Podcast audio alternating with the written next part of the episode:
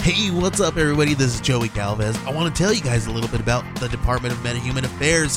This one is a story about a team led by a retired sidekick, two felons, a failed actor from Broadway, and a reprogrammed cyborg.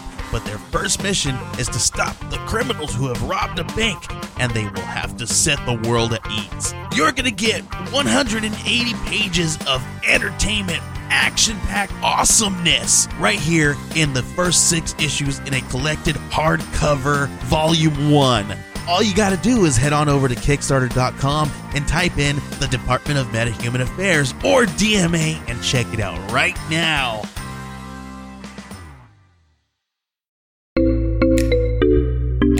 Age of Radio.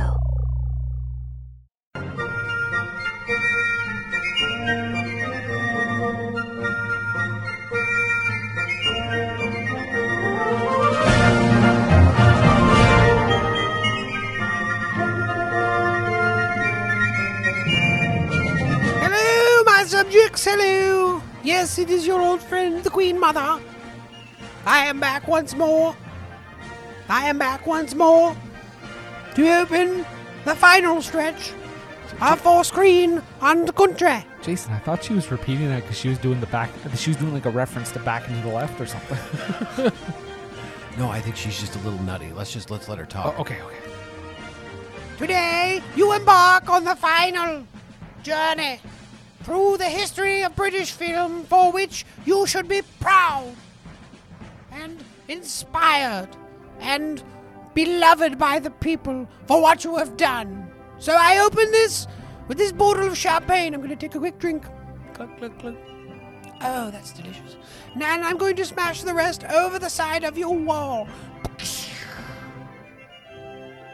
I seem to have made a bit of a mess, but I'm sure you'll clean that up. And I wish you, Brendan, and you, Jack, good luck and Godspeed on your, uh, I guess, task of sorts.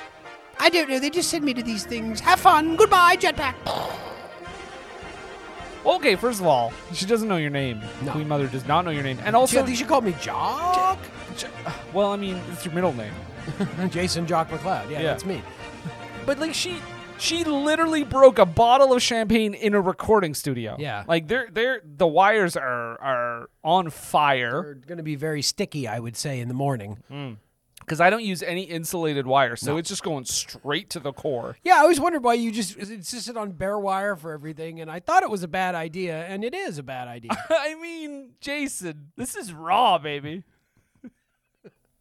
no, it's you like you like to go you like to raw dog it. No I like- insulation. no insulation for me, sir. It does look cool. It looks very cyberpunk. That's why I don't like condoms. Oh, well, that's that's not a message that I'm comfortable uh, endorsing, Brendan. Guys, condoms, they're optional. No, no, no, Brendan. No, you're gonna get us. We're, we're gonna have to pay money into a, a a charity or something. Oh, Jason, that reminds me. Um, I forgot to mention our sponsor today. Uh, uh, bare skin. When you just want to fuck, bare skin. Who's paying for this? Who's making money off uh, Let me this? just see here. Uh, it looks like uh, Rupert Murdoch. Oh, well, I guess. Yeah, okay, I get it.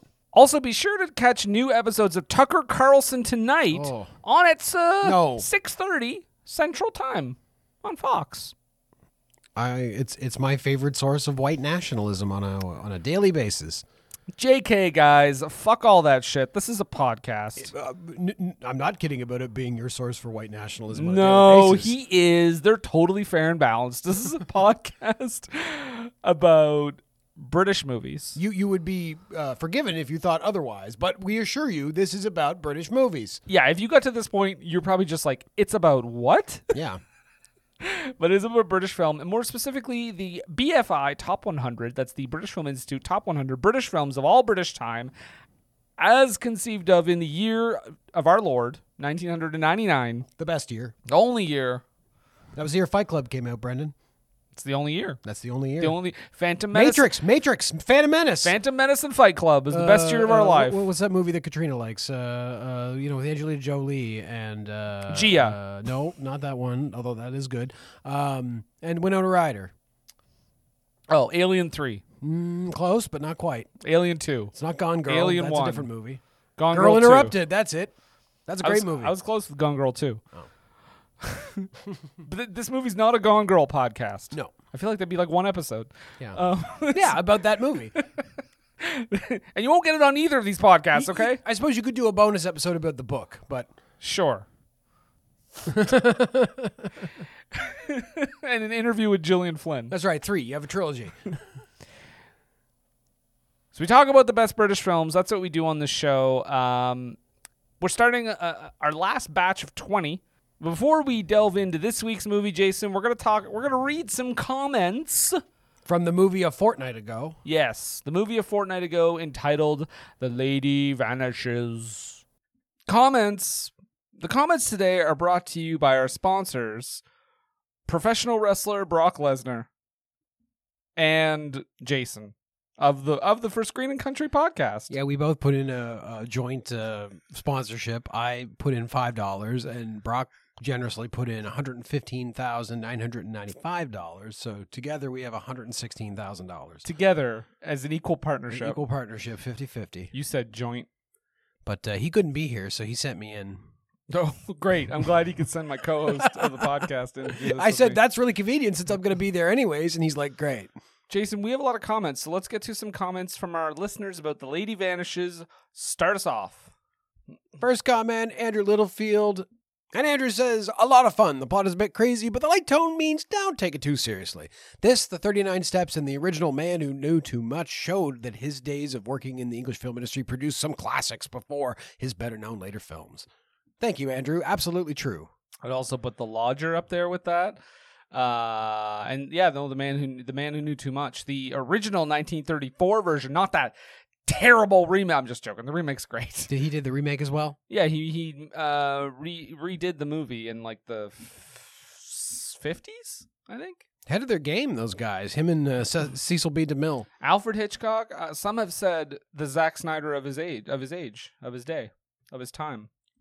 Yeah, he's known for his four-hour epics with so much slow motion. Well, that's what th- that movie was going to be. It was actually going to be the movie twice in the same movie for four hours. But then he thought, you know what? I'm just going to make the other half of it, aka this movie again, sometime down the line. And then Capcom stole that idea in the 80s and made Ghosts and Goblins. Yeah, sure. That's the thing that I don't know about. That's fun for those people. Okay. Our next comment is a longie, and it comes to us from our Lord and Savior, our our saving grace, Patron the- saint. the Zeta Jones to our Catherine, Sharon Horwat. Sharon. Yes, that's the the Phantoms, Catherine Zeta Jones. That's the reference, people. She was the bomb in Phantoms, yo. The Phantom, actually. Oh. Yeah. Affleck So- was the bomb in Phantoms. We're going to get an IMDb goof now. uh, Sharon says about The Lady Vanishes I watched it for the first time the other week and I had a couple thoughts. The only thing I knew about this movie for the longest time was that Carrie Fisher misquotes it in When Harry Met Sally. Does she? Apparently. I don't know. I don't. I, I don't think I've been ever a- watched that movie start to finish. I've seen it once a long time ago. Uh, she says, Is it just me or is that car in the opening shot actually a toy car? Its movements are very jerky. I think that's all, a whole miniature set. Pretty Definitely. much. Yeah, it was really cool effect though. Um, is Miss Froy actually Maria von Trapp from The Sound of Music? I mean, I don't know. that's. I mean, I, to be fair, Sharon, that's a that's an easily Googleable answer. I I don't know that one. I, th- I think she's just trying to connect these movies uh, as a shared universe. oh oh yes, absolutely. then, then yes. then yes, of course it is. Uh, as someone who played the clarinet for seven years, I say with absolute certainty that Gilbert is not playing that clarinet because the mouthpiece is on backwards. See, now this is why we love having people write in to tell us things like this. Thank you, Sharon. I would have never noticed that. What a what a dummy. What a stupid stupid script supervisor that didn't understand how those sorts of instruments worked. More like Alfred Hackcock. Ha! That sounds much dirtier when you say Hackcock. yeah, it really does. Really does. All right, k- keep Sharon's roll going. Okay. Charters and Caldecott are real dickweeds. Don't want to help because of sports? Fuck off. Well, sports are very important, Sharon. Uh, take that calf out of that laundry basket. At least leave the lid open. I didn't even notice that. yeah, it's true. they just don't care. I love how totally chill this nun is by a man just climbing into her compartment while the train is moving. Yeah, she did seem pretty nonchalant about that, but I guess she's yeah, maybe she's just seen it all. This one man saying he doesn't care about the truth really, really hurt me. I don't remember that part. Well, that's a that I, I understand. That is a, a bad sentiment uh, today as ever, Sharon. Uh, Jason, we have a very similar uh, similar point to something we brought up last uh, last time too. Uh, Charters got shot in the hand and then just casually walked back into the car. Said Gilbert was right and wrapped his hand in a handkerchief. It couldn't have been more British if they tried. Exactly. Well, and the other thing too is that uh, these these boys, uh, th- these charters, uh, were through World War One, I, imagine. So the uh, getting shot in the hand—that's nothing to being you know shelled by the Germans for months at a time. And then she finishes off this comment by saying, Lady vanishes. And then she finishes off this comment. And then she finishes off this comment by saying, Lady Vanishes does have its moments, but I think ner- 39 steps is better overall. Interesting take. Thank you, Sharon. Thank As you, usual, Sharon. some insight there. Exactly. You take the next couple. I will. Okay. Uh, next comment. Davey Morrison writes in, and Davey says, depending on the day, it might be my favorite Hitchcock. I certainly think it's the sweetest and warmest of his usually not particularly warm nor sweet films. I would agree with that from the f- few I've seen. Yeah, there there does seem to be a lot of like a lot more comedy and human moments in this one than maybe some of his others. Even 39 steps, which is like m- a lot of comedy and stuff, it, Yeah. it does, it's not as like, I don't think it's as warm and cozy as this no, movie. no, because the people are on the run, and there's kind of a, you know, there's that whole death thing that's chasing them. Sure. The People wind. want to It's kill fr- them. It's the Yeah, wind, from the yes, happening. the death wind. Yeah. Uh, and of course, Adam Pellman, old Adam Pellman. I don't know how old Adam is. Maybe he's maybe he's young. Old. Old as the wind. Uh, young Mr. Adam Pellman writes in and says, "Ah, I love it. The 39 Steps is probably his first really great film, but I think The Lady Vanishes is the best of his pre Hollywood filmography. It rivals North by Northwest as the most enjoyable film to watch in terms of pure, breezy genre fun. Yeah, it is good. And I love North by Northwest. That's a fantastic movie. It does have that. It does have. Uh, I think North by Northwest is definitely his most like Hollywood popcorn movie. But I could see how this would would have been a popcorn movie of the time. Yeah, it, it, it has a weird, as we said, it has a weird pacing for like, you know, modern sensibilities. But at the time, I imagine this was, yeah, closest thing to that sort of movie. Maybe and maybe that's why Thirty Nine Steps is placed higher on the list, just because I feel like that the pacing of the Thirty Nine Steps is more in line with a modern movie. Yeah, it's more consistent. The tone is consistent where we have that that kind of disparate section up front that is cool, but is a different tone from the rest of the film. yeah. Like Lady Vanishes feels more like the year that it came out than Thirty Nine Steps does. Yeah, yeah. To me, anyway. Dana Mifflin, I'm assuming uh, related to Dunder. So congratulations on everything. I'm sure she's never heard that ever. Just kidding, Dana. Thank you for this comment. Yes, thank Coming you. up right now on three. One, two, three. Great movie. Miss Froy is known as Commando Grandma in my family out of respect for her epic run from the train. I like that. She is a commando ro- grandma. She's a spy for the, the British Secret Service. She could fuck us all up. No I thought you were just question. gonna say she could fuck us. I mean, probably if she wanted to, because she's very strong and, and resourceful and crafty. Our next comment is from one Ain Nicole. Ain- Anya Nicole. I'm really sorry if I'm pronouncing your name wrong. I, I I'm just not sure, but we'll. Uh, Jason, why are you giving the middle finger to that comment? I would certainly not do that. Anya Nicole writes, one of the first of his I remember really watching. A picture of Margaret Lockwood ended up on my wall for most of high school. But that was also at a time when I was watching Alfred Hitchcock Presents, so I know I watched the short version based on his movie right before watching the full length original. Both good. Really? They did a version of Lady Vanishes on, on Alfred Hitchcock Presents? yeah, that's what I thought. I was like, Weird. that- that's interesting. I, I've watched episodes of Alfred Hitchcock Presents growing up, but I couldn't tell you a single thing about them. I don't remember anything. I wonder if he did them. I wonder if he did uh, episodes based on like a lot of his movies. That would be interesting. Uh, I just remember the ba da dum da da da da dum da da da dum. I really want to see. Um, uh, I really want. I really wish he would have done that for like one of his like music. The, that one musical that he did, Hmm. just on Alfred Hitchcock Presents. Um. Oh, my my my good friend Kate Littleton. There's Um, clearly a fake name for Kate Middleton, the the princess that is married to uh, uh, the future King William. Nope, she is the unspooled moderator, and she's Oh. wonderful.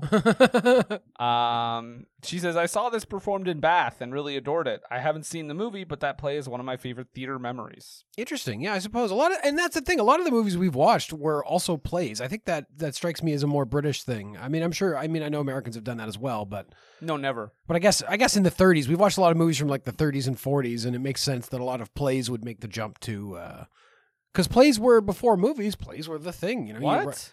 the plays were the thing wherein you would catch the conscience of the king. Oh. Yeah, And movies are where you get some booty. no, that was established in 1919. D.W. Griffith was an ass man Yeah, and probably pretty racist. Well, but he, you know, he, he Ignorant, he- ignorant. He was certainly racist to some extent because they all were back then. But then he did make that movie Intolerance, which was a follow up to uh, uh, The other one. Birth of a Nation, and uh, uh, was sort of a make good. Sure. You know, they made a sequel to Birth of a Nation. We probably talked about this before, but I looked it up, and and the guy that wrote the book that Birth of a Nation was based on made the sequel, and it's qu- apparently very terrible. But I don't know if it even actually exists anymore. Is it like s- also super fucking racist? Oh yeah, yeah, and and doesn't have the um doesn't have the the historical importance that Birth of a Nation has because it was a sequel. I'm it's probably ki- even more racist, I would say, because you know, DW, like I say, D.W. Griffith not necessarily a straight like Klan associated racist. I like that you're giving him a little, s- a little bit, a little bit of slack. He was he certainly was racist, but maybe not as racist as people thought more he was. ignorant than Yeah. anything else. All right, Yeah. what, what do we got next? Uh, yeah, what do we got next, Jason? Uh, McG writes in. I'm sorry, Michael MG writes in. Love this movie. It's got that kind of cozy feeling of an Agatha Christie novel. Yeah, that's that's a good point. Bunch of colorful international characters stuck in one place. I wonder if it was influenced by Murder on the Orient Express. Actually, well, would seem to be like like because that was a very popular book, so it would it would stand to reason that Agatha Christie had a lot of effect on a lot of those early like mystery movies. I mean, it is all on a train. Yeah, I mean, she wrote so many goddamn books and was such a, a, a fixture of culture in a time when novels were still considered like a you know primary form of entertainment. Yeah. Read your books, kids. It's good for you. Okay, I just you have to don't- get up on my soapbox here for No. a minute. We're Read not- books. No, Read them. I said at the beginning, no politics. I'm taking a stand. Read books, kids. fucking, you fucking liberal fucking snowflake. no, I'm I'm a hardcore conservative. So I'm like, books are the only type of entertainment that matters. Uh, Nicole DeRossier Russos, and again, I'm I hope I'm saying that right, and if I'm not, please chastise me. Um, she says one of my favorites. I always try to turn my students on to this, the 39 Steps, and the Man Who Knew Too Much. Mostly, they're too cool for it, which is a shame. I hated, man, even as a youngster, even as a young lad, Hmm. watching these movies that I, I was like, oh, cool, we're going to see a movie. I hated that. I hated when these kids in the class were like, it's old and dumb, guys. Well, see, when I was a kid, I probably thought that to some extent too, and it was it took me a while to kind of get on board with watching stuff that was that old. Yeah, but I don't think I was ever that person that was like visibly like, yeah, no, I don't think I was ever "Ugh." like, yeah, like getting in people's faces about wanting to watch old movies, come but on, we're gonna watch Transformers. but I think when for me, anyways, it- I'm not that young, guys. It wasn't Transformers. well, Transformers was around in the eighties. No, it wasn't. It was only it, that Michael Bay. Uh, that's the original pro, uh, source material. I think I'm trying to remember, but I think the black and white movie I saw that really like showed me the black and white movies could be really good was a really good one. It was fucking Casablanca. I thought and- you were gonna say the black and white movie Transformers. yeah, the black and white transform, the blood and chrome cut of the Transformers '85 animated film. Transformers based on the 1938 Michael Curtis uh, classic. Yes, that's the one. Uh, you know what? As cliche as it might be to, s- as, to say, I think Citizen Kane is what got me to think Yeah. black and white movies Well- are good because I saw it in school. oh, really? Yeah. Nice. You had a cool teacher. I saw it in media studies in grade 11, I believe. Oh, okay. Because I feel like we'd watch some black and white movies in school and they were always super boring to me. And that was Hmm. probably part of my bias. But then when I saw Casablanca, I was like, oh, wow, this feels just as good as any other modern movie. Like, And then I watched Citizen Kane and was like, oh, okay. I get And then it. you watched the really old black and white movie Schindler's List, Yes, that was. Uh, filmed in the 50s, I But believe. that, That, that red girl, that was a that was a light in my life. that, was her name, The red girl. Red Girl. All right, last comment. Hit us up. Michael Curley writes in, and Michael says, The first time I watched it, I found the first act in the hotel pretty slow and uninteresting. Hmm. But when the action in the train kicked in, I started enjoying it. By the end, I was all in. Absolutely incredible Hitchcock. On subsequent viewings, the opening is more bearable as uh, set up and shorter than I remember. Highly recommend it to anyone who hadn't seen it. I get that perspective. I like it because it kind of gives us a, a, a window into those characters and leads to that warmer feeling uh, toward them. But I can all I can see how going into it you think it's you just know of it as a Hitchcock movie Yeah. and just seeing this opening 25 minutes would be a bit off-putting. It would be. It will just be like you know, because especially if you know Hitchcock from his American work, and you think like Psycho Hitchcock and fucking The Birds and and thrillers, and then you go into this, and this is how it starts. By the end of it, yeah, you're you're in vintage Hitchcock territory. But Yeah, this isn't Hitch. This isn't like Hitchcock when he was making like Ace Ventura and shit. and if a movie with this exact structure came out today, just gonna it let me would- get away with that. what was it? I said Hitchcock made Ace Ventura. Yeah, no, he did. Okay. Oh, okay. Yeah, no, he he came back from the dead specifically to make Ace, Ace Ventura. He's only and that's responsible. kind of why it's the way it is. yeah, I was gonna say he's only responsible for that transphobic scene. yeah, pretty much. Um, what was I talking about? no, rewind the tape. But if a movie with this like exact structure was released today, critics would probably eviscerate it because it'd be like, why is there so much bullshit up front that is not even like doesn't even feel like the rest of the movie? It wouldn't feel like it was structurally cohesive. And we forgive that because this is a movie from the 30s and the rest of it is so damn good that it overcomes that Or maybe they'd paint it as a, a brilliantly unique piece of work. or a specific callback to this film. Yeah. Yeah. Jason, we got to find out. We got to compare this. Yeah. We have to compare this movie to on which is on the BFI Top 100 to the movie that is at the same number on the AFI Top 100. So Lady Vanishes is number 35. What is number 35 on the AFI Top 100 and how many times have you not seen it? I've actually seen this movie multiple times, Brendan. Holy shit. Number 35 in the FI list is 1977's Woody Allen directed Annie Hall. Lady Vanishes. Annie Hall. I like Annie Hall. I like I Annie did- Hall a I lot. Annie didn't- Hall is let's let's just let's just for the moment set aside Woody Allen's personal life. Yeah, I just didn't. I just want to say right now, my quick answer does not mean that I think it's terrible. I just it was an easy decision. I've watched Annie Hall many times. It is a very very funny movie. I've I've always loved it even despite all that stuff. Uh as a film, I would say it's better than Lady Vanishes, but I like Lady Vanishes a lot and I'm glad I got to watch it. But Annie Hall, baby.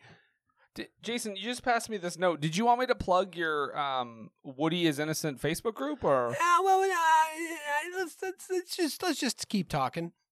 Let's just keep talking. Okay, because I mean, you can go to no, Facebook.com no, no, no, no, no, no, no, no, no, no, slash no, no, no. Woodsy innocent. Ah, they- look, look, look, it's it's look, it's not important. Uh, okay. Getting even's a great book though. Oh, so I just got check a it out. notification. Did you post something? Uh, no. Oh, cool! It's another article from Breitbart. oh no. Oh, Jason. Oh, oh, oh, Jason. I can't believe you posted this. Uh, so thanks for listening to comments, folks, and all the fun we've had and all the times that we've had. So check out uh, Lady Vanishes. Maybe check out Annie Hall if you like, uh, or pirate it. I would pirate it. Probably go ahead and pirate it. Don't pay for it. Jason, what is this picture that you just posted? All right. Okay, well, we should talk about um, our first uh, our first movie in the next batch of twenty performance.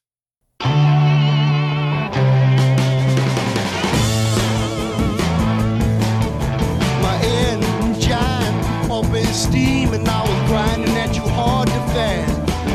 I was burning down the rail to heat the wake, hauling ass and riding up the track. And I laughed at the conductor who was telling me my coal would never last. When the fire in my boiler up and quit before it came, there ain't no empty cellar, need a gone down train.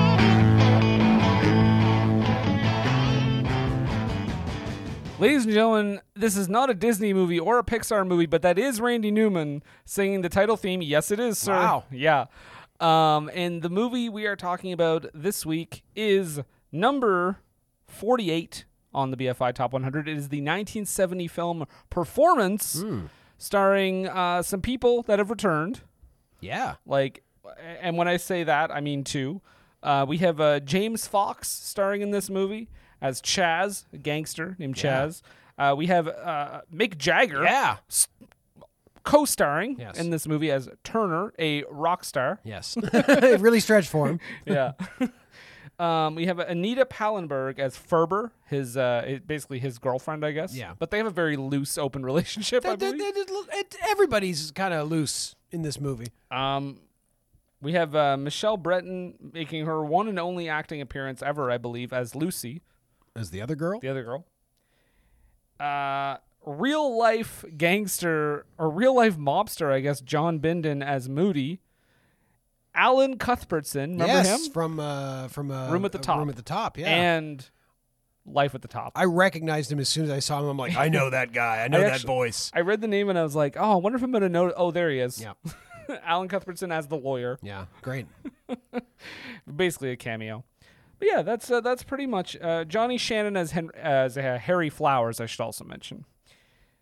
But that is uh, that is what we got here. That is performance 1970. So God save the Queen. Hmm. Yeah. No, I've got a fucking question for you, Jason. Sure, Brendan, hit me. Did you expect anything that happened in this movie? No, no, not really. Okay. Not really. No, this movie was a lot out of the gate. This movie took me by surprise. This is a movie that, as it goes on, you get a better handle on it because, and it kind of gets a little more conventional by the end of it. But right off the bat, this is movie is an assault on the senses. Yeah, this movie is bizarre. I mean, I knew going into it. Okay, we have we ha- of course we have director Nicholas Rogue Hmm. uh, co-directing it with another man named Donald Camel or Camel. I don't know, but Don Camel is a cool sounding name, so we'll go with that. Don Camel and Nick, and Nick Rogue. That's right. Um, they they co-directed this movie, and I knew Nick Rowe because we talk about I knew him personally. Um, we talked about Don't Look Now, so we Yes. already know that his style. I mean, his editing style in that movie is is kind of comparable to this in a way. Yeah. Uh, w- was this before or after? This was shortly before, not not a 'Cause long I feel time. like I feel like Don't Look Now is maybe just a, a hair more conventional than this one. I'm gonna look that up. You keep talking. Yeah. I mean, th- this movie's ostensibly it's like it's like a gangster picture, it's like a, a hippie picture. It's there's a lot going on. and I can confirm also. Uh, Don't Look Now did come out after this. Yeah. So th- this is yeah. So this is a movie. The best description I think I read of it was somebody saying, "Hey, get your acid trip movie out of my film noir. Hey, get your film noir out of my acid trip." Kinda. Because it kind of is a split. It, It's Yeah. it's it's a gangster. It's almost like it's a, like Long Good Friday, kind of like uh, or Get Carter, that Mm. kind of thing for like the first like forty minutes. Yeah. And then as soon as they take that turn where we go into Mick Jagger's character's world, it completely changes. Yeah, it goes a different direction. We go from to so uh, the movie that actually I thought of uh, uh, was a little bit local hero, where it's Yeah. you know you have a character that's integrating into a community that he's kind of very unfamiliar with and, uh, and kind of actually a little bit hostile toward. Can you imagine if Local Hero was shot like this movie? I, I thought of a lot of movies when watching this, Brendan. I don't know about you, but so many movies came to mind. Like seeing some of the gangster stuff, I was really like, Jesus, this is like Quentin Tarantino clearly saw this when he made Reservoir Dogs. Like there Oh. was bits in there that are clearly inspire that. That's like documented. Quentin- Um, and and and um, also the big one is Guy Ritchie.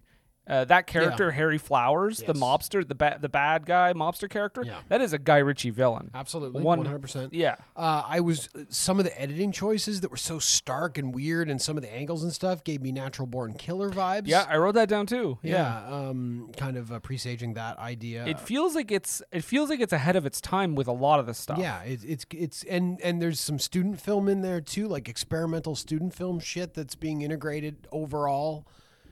Because we see some of that with like kind of weird collections of lines or or uh, combinations of shots. I I got to I kind of thought of Rocky Horror. Yes, yes, that definitely came to mind as well. I Right? mean, Mick Jagger kind of looks like Rock. Like, He's got a little I- bit of we a were- gender bending quality to him. and we were just playing that theme song while looking at the a picture from the soundtrack. He looks like like he looks like Frankenfurter. well, on in that, the in that he's a soundtrack. dude, he's a he's a lithe, lean dude wearing makeup. And he is, by the way, folks. Let me just say, yeah. Uh, when I saw this movie, when I was watching this movie, I'm like, I finally understand why Mick Jagger was a sex like like symbol in those days because he's fucking hot in this movie. I don't know he's why I looking thought you were- great. I don't why know why I thought you were gonna say sex slave. No, no, no. Now I He was know. no one's sex slave. Now he I may, know. Now, let's be fair. He may have had a sex slave. I, I, I mean, I can't say that for sure he did. I have no knowledge otherwise. This is just speculation. But given his position and given the time, it's it's possible. I mean, Jimmy Page had a fucking sex slave, so who knows? But you're right. He is like a man's man in this movie. Like he is. Well, I mean, He's he's he, he is so a- a- as in a man would want that man. he's yeah. Well, no, that's it. He's he's doing some Bowie shit before Bowie, but just towing that line. Like this is what I found so interesting about this movie was really playing with gender, like these Oh, characters are in a way that was kind of out there for I have to imagine for 1970. just on the cusp, I think, of that Yeah. counterculture seeping in. Right. Yeah, yeah, yeah. And that, that that was a character that probably Turner was a character that at that time would have made people maybe uncomfortable in a way that today certainly not. Didn't No. make me uncomfortable. I thought he just looked great. No, and uh, so I mean, I guess we should just kind of say basically what this movie is before we get because I do want to talk about the idea of like gender in this movie because it's very fluid. Yeah. Um, but basically, this movie starts out like we said as a gangster thriller. Uh, Chaz is this, uh, I guess, mid-level gangster, kind of low-level-ish. Um, he's basically roughing people up. To Hmm. By get- the way, can we just say James Fox? I did not expect James Fox to play this role. When I saw that James Fox was in this movie, I thought, oh, that he's going to play some upper crust role like he always does. And he goes the complete opposite direction. He's playing a role that could easily have been Michael Caine. yeah. You know, I mean, maybe a little younger. if They, he I was a mean, little they younger, also but- said like when they were talking about making this movie, they said they l- they genu- they intentionally cast against type. they did, and it was smart. I, I heard that they wanted Brando originally to do it. Well, Donald Cam- so Donald Camel was friends with Brando. Yeah. Um, Brando abandoned him on like two different projects though. There's a there's a report at one point they were gonna they were gonna adapt a novel. Brando wanted him to adapt this novel for him, and he worked on it and he worked on script, on storyboard, on all this stuff, casting. I think maybe even they got like 18 months into it, Hmm. and then Brando was like, I don't want to do it anymore. that sounds like Brando. yeah. So I, th- I think I know why he didn't end up playing the But role. also, like I, I think of Brando like uh, what was uh, last tango in Paris? What was that? Seventy So two years after this, I think of what Brando looked like in that movie, and it's like you wanted Brando, that Brando, to play this role, which was clearly for a young guy. Like, but I think this was going to be a completely different movie. I mean, yes, cer- At there's first. certainly that. Yeah, like he was gonna play this like soft spoken, like older guy, I, I believe. Um, when James Fox is cast, they pretty much change it. But anyway, um, so yeah, Yeah, he's- James Fox. yeah. So he's a gangster. He, um, he's uh, he's kind of roughs people up for collection money for his boss. Uh, this guy, they want they his boss wants to start wants to start working with this other guy's business. Like he wants to make him, you know, a member of the team, so Yeah. to speak. James Fox doesn't like this guy. He has a history with him. Um, so he ends up going fucking around with him. This guy doesn't like it, so he goes to James Fox's house and just destroys it. Yeah. Um, beats him up. James Fox shoots this guy. Yeah. Uh, jo- Joey, I think his name is. Yeah, he was the guy that ran the betting parlor. Yeah, he shoots this guy, kills him, and basically goes on the run a little Yeah. bit. Ends up at uh, Turner's bohemian apartment lifestyle ecosystem. Which, which, by the way, so let, let, let's talk about this for a sec. I got to talk about this. I love this scene because it's a, a good example of why you need to protect your privacy in public. He's literally just sitting there in a train station and he's listening to a conversation between this hippie uh, black dude and, and this lovely old white lady.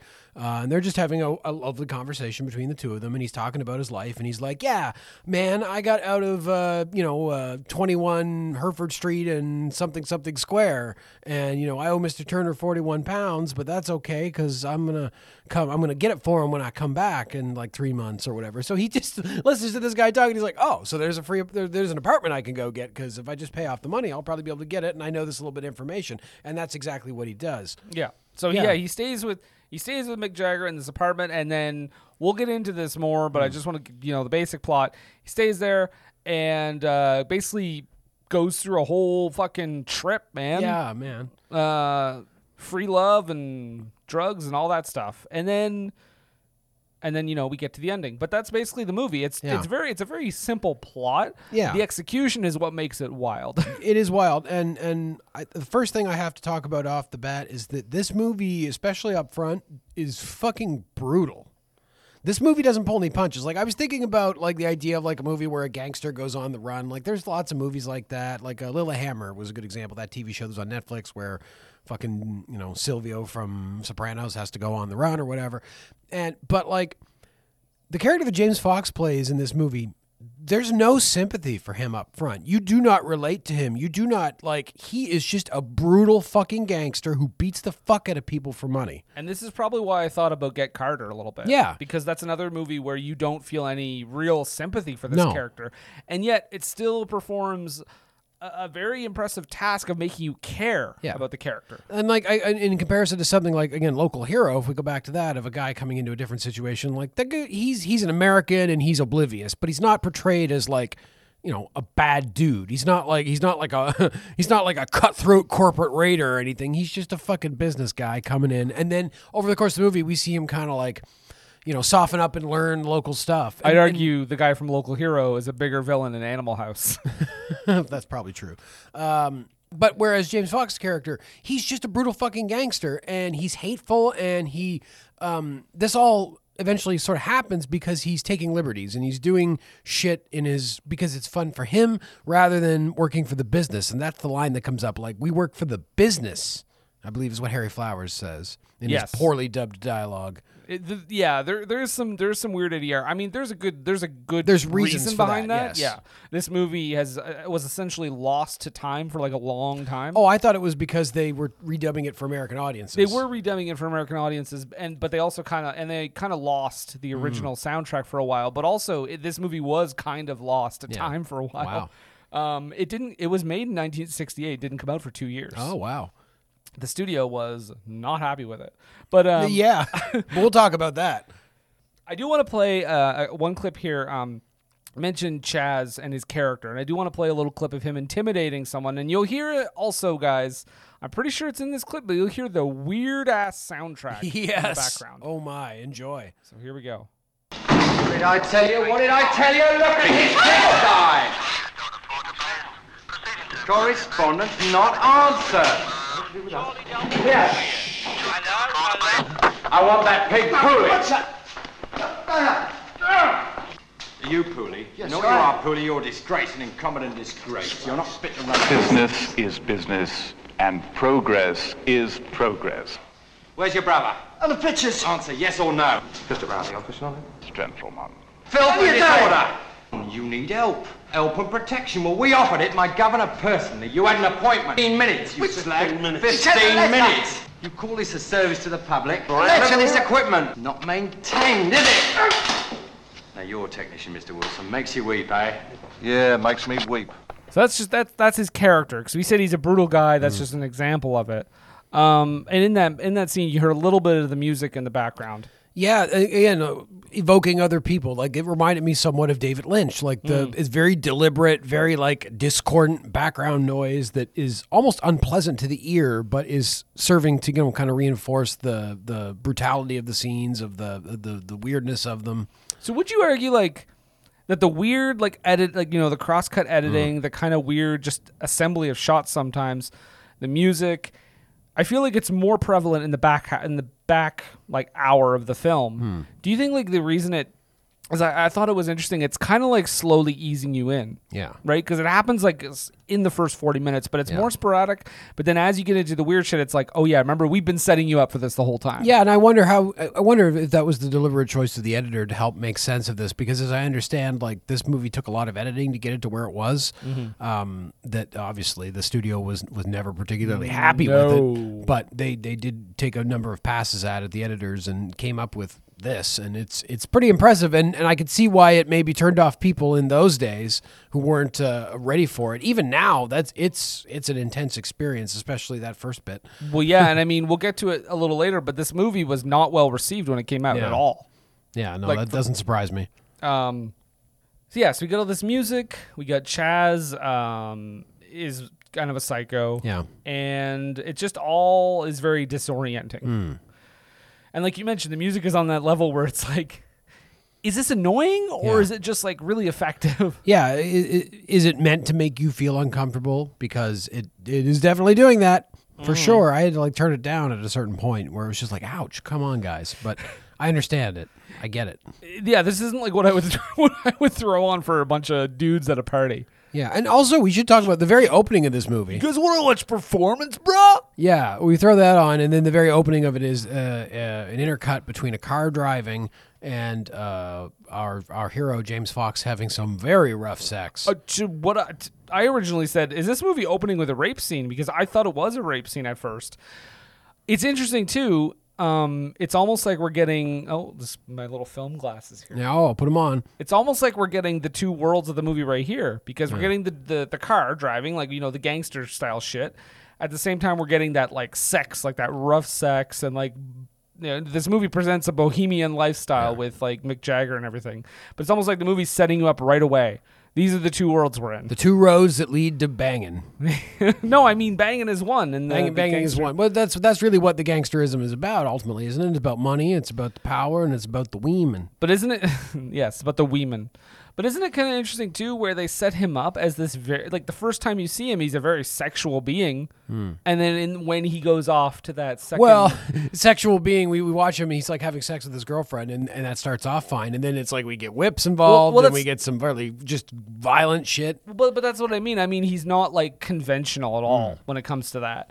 And then later when we get him entering the other world, it's almost like having seen that we know there's something there that Yeah. he's keeping down. You know what I mean? Like Yeah. he's yeah.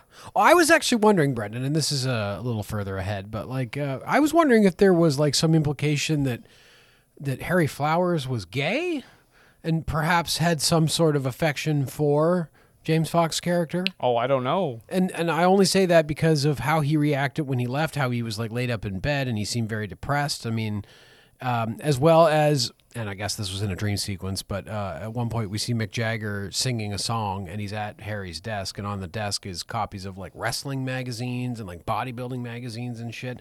Again, I don't know if this was directly implied or if I'm just seeing, if I'm just reading into it, but I feel like there was something there that may have It, c- it could have been. I Yeah. didn't I didn't catch it at all. But you, you I mean I also I also came on here with the wild accusations uh, at uh, Charters and Caldecott. That's true. That's So, true. Yeah. I mean sometimes you know maybe. And If anybody has any insight, please let us know because I I just want to know if I'm crazy or. Is Harry Flowers gay? You Maybe. could tweet Jason at Jason D. McLeod. That's M A C L E O D. well, you could wonder if maybe there was something between them, and it was part of like uh, uh, James Fox's character's shame that is then somewhat relieved by his experiences in this hippie house full of bohemians, uh, uh, of free love and free drugs, and By the way, get Mick Jagger. I know this it's be a reality show, but fuck it. Get Mick Jagger to play his Turner character, and Yeah. let's have a reality show called Hippie House. can I just say Mick Jagger is fantastic in this movie.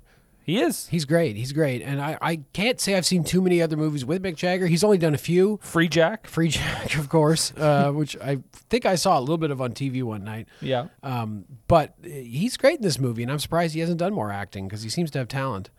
Um, should we hear a little bit of him? Yeah, let's do it. Let's hear a little bit of Turner um, in the bathtub with uh, his two ladies. By the way, anytime there's a bath scene in this movie, the bath water is filthy. It, it- it's like Brazil. Yeah, it's really it's. There real- we go. Another movie I can reference. Brazil. Here we go. So I said to this guy at the office, why are you so mean? And he just said, your visa is finished. And and you you're not in your place of learning, right? Right. And, and you've got and you've got to get out of the British Kingdom and to go back to France. That's really insanity. You call it a thing. when was all this? I don't know. Last month. So I said, Papa is teaching me English, you know. And I said the boyfriend is learning his books and, and everything, you know. And magic stories. First thing in the bloody morning. And then he asked me, where are you leaving? And I said, Hilton I don't Hotel. I put a remember. triple tap dance So in my easy. bloody basement. Oh, this is very illegal. Yeah, further. So I said, the Hilton Hotel. Listen, I don't want any more bums in my basement. A juggler, madam. I don't want 'em. Juggler.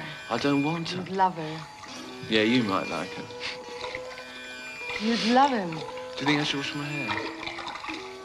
Mm-mm. No. And he said, you're juvenile immoral danger. Go on. And you're not desirable.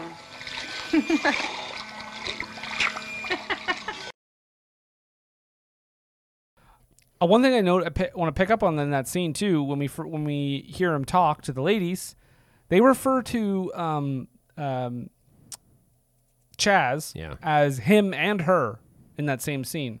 Because he says like you know about the juggler, because Chaz shows up and says you know I'm a juggler, which is another like little metaphor, right? You Yeah. know juggling between you know Yeah.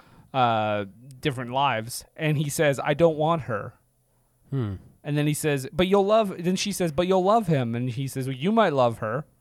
so it, they're just that's another thing that I maybe that's more of a subtle thing, but they're kind of just like abandoning gender terms, so they don't mean anything. Yeah. Which again, this is 1970. That's This is crazy. some. This is some uh, cutting edge shit, Brendan. yeah. So they basically drag him into this lifestyle, uh, sort of unwillingly, maybe willingly. I don't know. He's, he's clearly uh, curious. Uh, he's- Well, I mean, they dose him. they dose him. Well, They, yeah, they dosed uh, um, uh, Chaz. yeah. with mushrooms. That's- okay, yeah. So I suppose it is ultimately Uh, unwillingly. yeah, I don't know if it's I don't know if it's super voluntary. Well, she's also fucking like they're doing lots of drugs. I'm pretty sure she's shooting up at one point. We see her shooting some heroin into her uh, ass, Well, she says it's uh, vitamin. What does she say? like vitamin E or something. Yeah, which is well, like, and and okay, so Anita Pallenberg, that's who plays Ferber, uh, also really good in this movie, I think too. Hmm. She has gone on record to say that that scene where she's uh, sticking herself with a needle, that she did real heroin in that scene. Huh. That's what she says. Now we have no way to prove this because R.I.P. But she said in that scene that did she die after that scene? no, she died like n- much later. Okay. if, if if the heroin took 32 years to kill her baby, I don't know if she died. With too. some real creeping shit. Yeah, yeah, yeah. I mean, isn't everything? I'm, uh, uh, I just I, I I wonder when people say things like that because it's like, well, unless you were doing that shoot at the end of the day, that might have been an issue for actually like you know Yeah, filming because- other scenes. You know, people get all these misconceptions, but at the end of the day, this was a Warner Brothers studio movie. I Hmm. really doubt they would have let people do hard drugs on Yeah, the even, set. even the Trailer Park Boys, they smoke rosemary because they got to fucking get through the day. They got to finish the shoot. They can't be all fucking stoned. exactly. Yeah. Although apparently they had to tell Seth Rogen to stop smoking weed uh, during Pineapple Express because he was just doing that all the time. I can see that.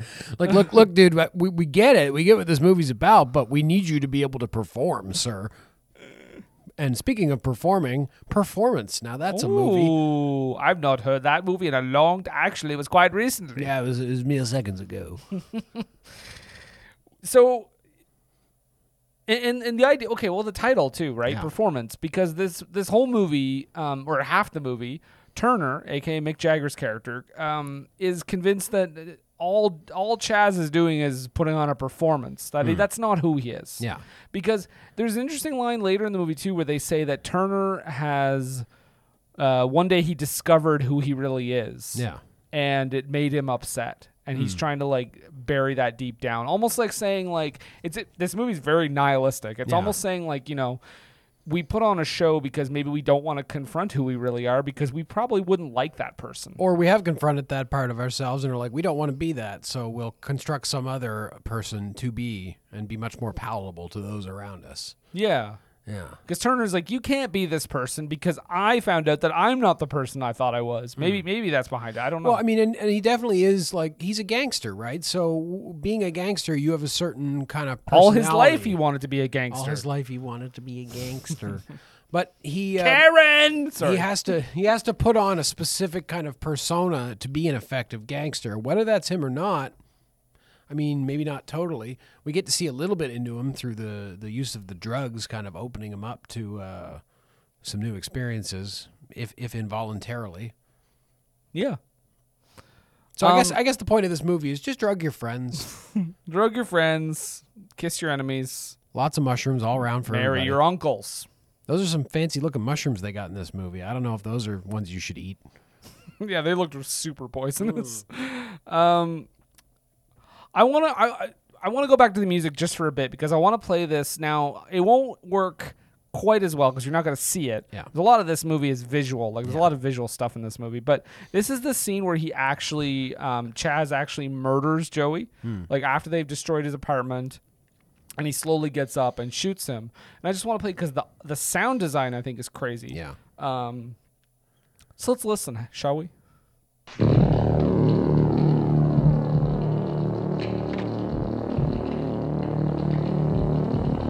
Chaps. Look.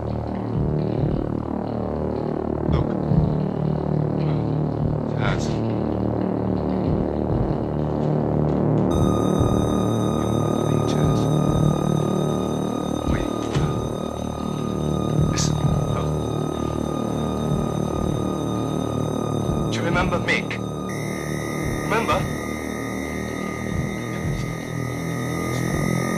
Point of, of, of this.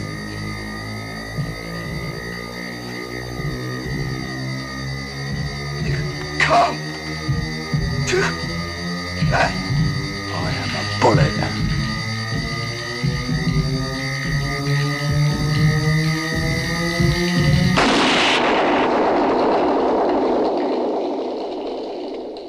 So there's That Hitchcock shot. Yeah, the push zoom kind Push, of. yeah, yeah. Um, th th yeah, it's like a reverse pull or something. Yeah.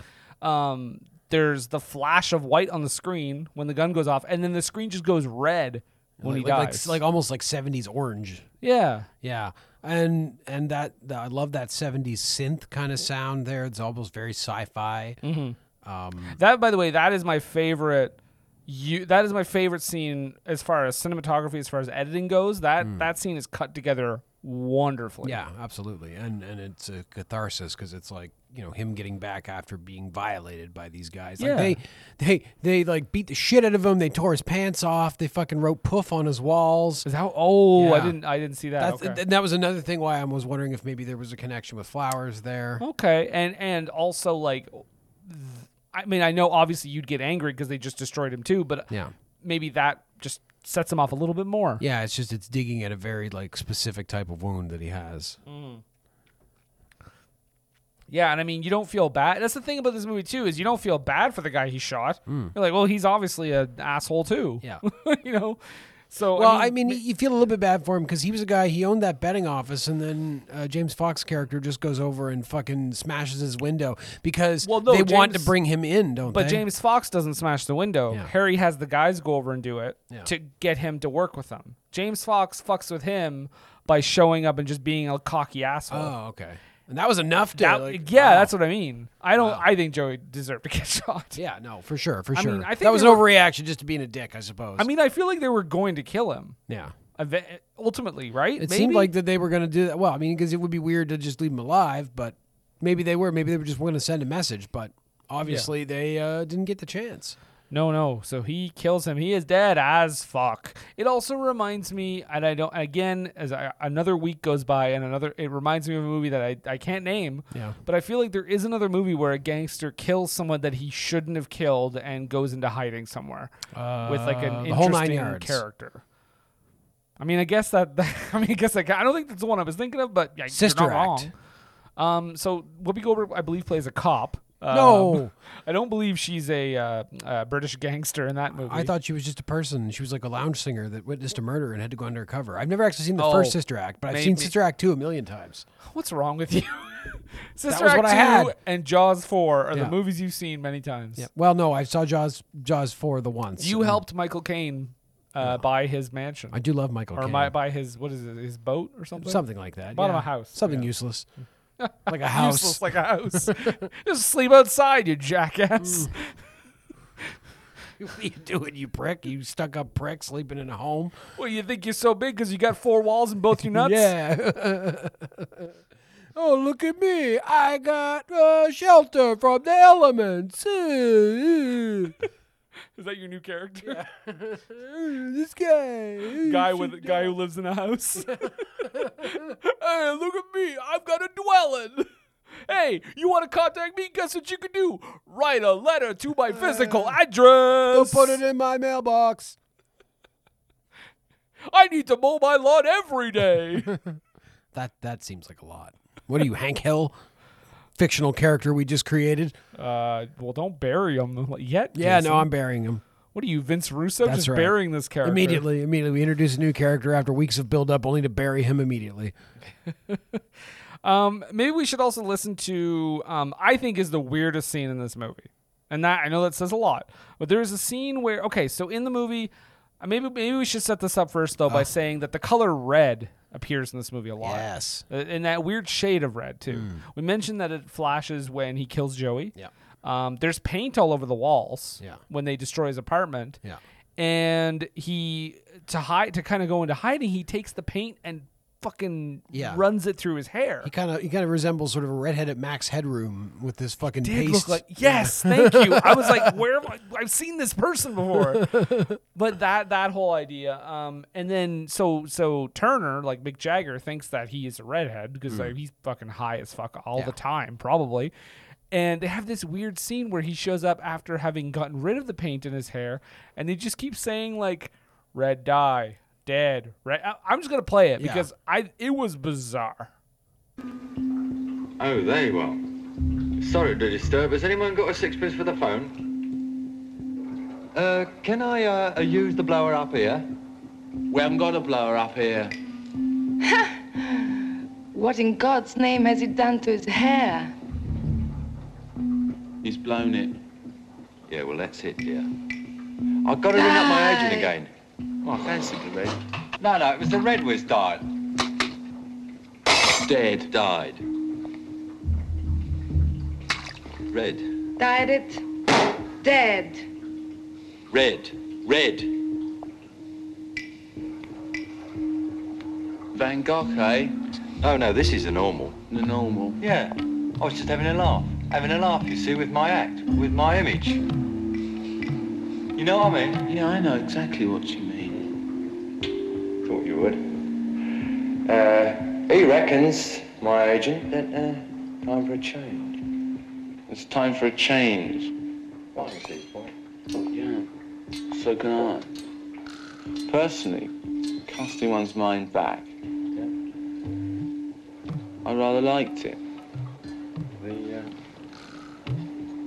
No, you fool, your act. What? Yeah, what? It's it's really got the cadence of like an experimental student film, but the acting is much better than that. Yeah, this is the, i mean this whole like i said this last hour of the movie is very avant-garde Yeah. and that scene is the w- is probably the most time the most i was ever watching this movie being like yeah i don't know what to say about this Did they bring Ingmar Bergman in for a day to fucking direct a scene? it feels like Ing- Ingmar Bergman, doesn't it? By the way, I always confuse Ingmar and Ingrid, just Yes. the names. Yeah. I always say like, "Oh yeah, Ingmar Bergman in the, in in fucking Casablanca," and people Although- are like, "No, that would be odd." Yeah. You're, you'll be happy to know there's literally only two people named Bergman from Sweden, so it's fine. Oh, thank God. and their names are so Mm-hmm. close. It's very weird. Coincidence. Yeah. But yeah, I think that scene's super weird. And I mean, the movie takes a, for like 10 minutes. There's a 10 minute chunk of this movie where it's just, it, I, it's unpalatable. Like, I don't know what's going on when they're, when they're on mushrooms Yeah. and they're just talking about God knows what Yeah. And if you've, uh, have you done mushrooms, Brendan? once. Once. Okay. Well, if you've done a lot of mushrooms, that would probably resonate. Uh, just the weirdness of it all. That- Yeah. I, I, I get what they're going for, and I think they effectively convey kind of the confusion of a, of a hallucinogenic trip like that. Oh, you know what? I just wanted to point out something real quick. The red, the color red thing. Yeah. Uh, Turner, Mick Jagger, also paints the walls red. Just wanted to men- not not black as his song would have you uh, No, think. no, because in the song he saw a red door, but then he wanted painted black. But this one, he this must be a prequel. Yeah. Is this whole movie a prequel to the It's song? a prequel to Painted the song Black? Painted Black, yeah, because it's when he painted uh, the door and everything else red. Yeah. But then he changed his mind, and, And that Ju- was the song. Yeah, and Jim Morrison was like, "Get that paintbrush away from me." What does Jim Morrison have to do with this? you said the Doors. He was painting the Doors. Oh, ha, ha. Just one of the this Doors. guy over Jim. here. Because I don't know any other Doors members. Yeah, well, why would you?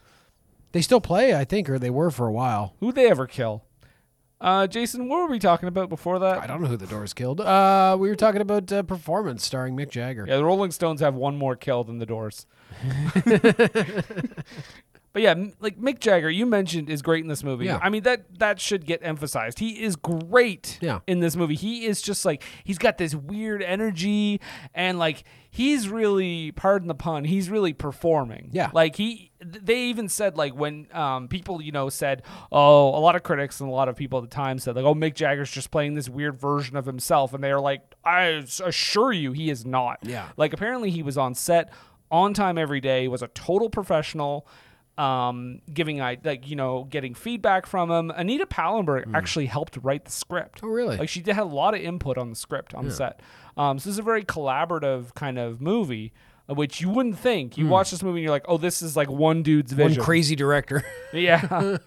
um, but like, but like, apparently, yeah, he just he he is playing a part. Well, is that kind of the nature of it? Like the movie itself is sort of bohemian in its uh, construction, where it's a bunch of people working together rather than having like an iron-fisted dictator, you know, really like I don't like how you made that motion when you said iron. "Eh, Fisted. iron-fisted dictator. What would he do with his iron fist, Brendan? Wink, wink. jerk off. Yeah, that might cause some rust cuts.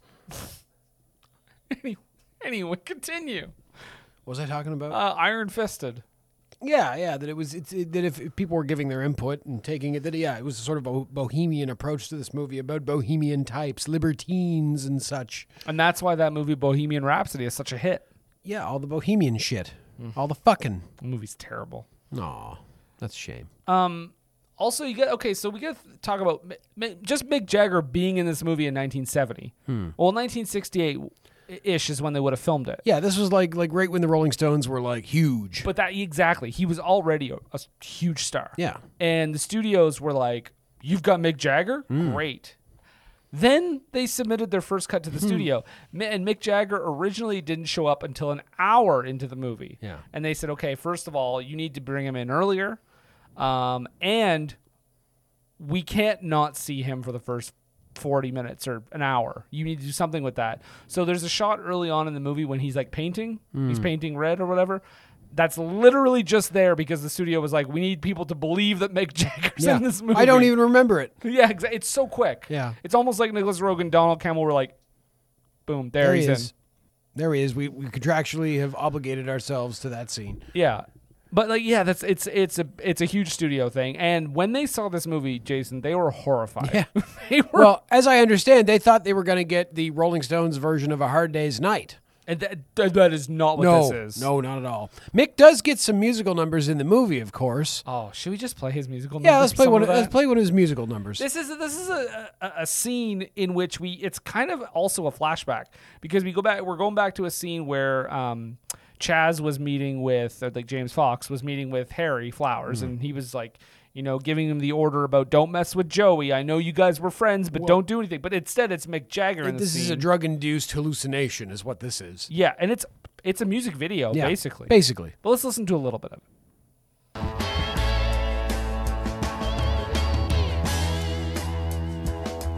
I like that. Turn it up. I see you down in San Antone on a hot and dusty night. We were eating eggs and Sammy's when the black man there drew his knife. Oh, you drowned that Jew in Rampton as he washed his sleeveless shirt. You know, that Spanish speaking gentleman, the one that we all call Kurt.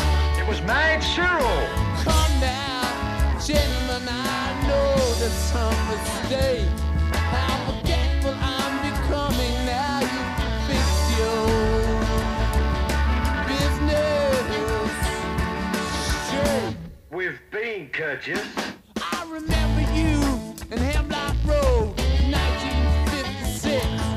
You're a faggot little leather boy with a smaller piece of stick. You were lashing and smashing hunger man. Your sweat shines sweet and strong. Your organs working perfectly, but there's a part that's not screwed on. Let's have a look. Let's have a look. Excuse me, but come in. And in that music video, he has all of Chaz's like buddies, all his gangster buddies Mm. in this hallucination, stripped down to nothing and just start dancing. Yeah. And it's almost like, well, in the video, it's almost like it's like he's exposing everyone as like, this is not who you are either. Come on. Yeah. I also want to point out that did you know that there's a there's one thing that Mick, Mick Jagger does in that movie that Gary Oldman referenced in another movie. So Mick Jagger's sitting there Yeah. at the desk, and he he takes the lampshade and sh- uh, shoves it, and it like comes back, and he kind of ducks, and then it comes back again. He just gets up and stands out of the way. True Romance. Oh. When Gary Oldman is playing Drexel, he does the exact same thing, Hmm. and Gary Oldman said he did that after like performance. Oh, nice. Yeah, that's such cool. That's so Yeah, cool. Like I fun little didn't reference. think this movie, which I had never heard of, when I heard that there was like all these influences, I was like, really? Yeah, just watching it, it's like you can clearly tell if you have a you know a relatively, bre- you know, good breadth of movie canon, which I believe I do. Even if I haven't seen a lot of movies, I'm at least aware of them. Yeah, you- There's a lot going on here. There's a lot of people that were inspired by this thing. Yeah. And and I mean, I've got some more behind the scenes stuff, but let's talk about the ending for a second, because the ending of this movie shocked me too. Um, Yeah, it's really weird. Uh, so of course the gangster shit catches up with him because because he's been drugged. He had been in contact with his friend Tony back in uh, you know back in the old neighborhood, trying to figure out how to get you know a passport so he can get the fuck out of the country and get to the states. He's gonna take a boat, and so they had a thing all arranged. But then he gets all drugged up and misses it yeah. and uh, then calls him after the fact and is like, "Oh shit!" And Tony, of course, is sitting there with the gangsters. They learn where he is and they go after him. Yeah, and they find out where he is, and and uh, He pretty calmly goes away, but not before he shoots and kills Turner. Like he shoots Mick Jagger in the head. He does, yes. and that's that's the only person he kills. So at first I was like, okay, I wondered i- is he killing? I thought he was going to kill all of them because I thought he was going to kill them because they might just know too much. Yeah. But he only kills Mick Jagger He does, yeah. and then leaves w- calmly with the gangsters. He, he does. But here's the thing, Brendan. I don't know if you noticed this. and Oh. Maybe I'm confused, but when the car is leaving and we see the car, we see Mick Jagger in the car. So that's it. Yes, and and the thing is with there when when he kills him, Mick Jagger even says the line, "I'm coming with you." Yeah. and he says, "I don't think." What do you say? I don't think you know where I'm going, Yeah, or something yeah. like that. And I, of course, I thought of, "I know where I'm going." Of course you did. but Well, I was thinking like he's like he's basically saying like no, I'm gonna get killed. So, But- but also Mick there's a- Jagger is yeah. No, I know where you're going. Like, but yeah, but it's also like a second meaning, I think, where he says, "I'm going with you." Like Yeah. this experience is coming with you, no matter what. You're different now. Like you're a different person now, and that's exemplified in that scene, like you said, where the car is driving away. Chaz is in the back, but when you see his face, it's it's Turner, it's Mick Jagger Mick Jagger. wearing those clothes and everything, and you're like, is that is that him having his Turner moment? Is like Turner talked about discovering who he was, and That's not when he liking decided it? to make classic movies. That's right. the tur Turner at the moment we're talking about like discovering who he was. Is this reflective of at that moment, like as soon as he's killed him or whatever, that that and he goes away with those gangsters, he has finally discovered who he is. I think so. Also, like he's not because if, if this was Chaz, he's not going calmly with those gangsters. No, no, cle- he's a psychopath. Like b- based on the character we've seen, yeah, he would put up a fight and go down in a hail of bullets rather than you know uh, give up his pride and go with these guys. Exactly. So you know he's not completely himself, but then maybe he's taken a bit of like, you know, Turner along the way. They they do end up Chaz eventually does they they dress him in drag and everything. Yeah. Like and and, and actually, you know what? I want to play another scene here where um he's confronted with the idea that he should ex- uh, embrace his feminine side, and he's very resistant to it. Um, I just want to play when Anita Pallenberg is talking to him. Mm, you love it. hmm? Come inside my squares. I'll introduce you to Ick, the light god. But be fast and change your beautiful dress, or my curiosity will go elsewhere. Tell me, my gluteus maximus, hmm? how does it feel like, huh? I said I'm not one of Big those. butch. Mmm, Rita I Hayworth. said no. You're sick. You. You. You degenerate. You're perverted.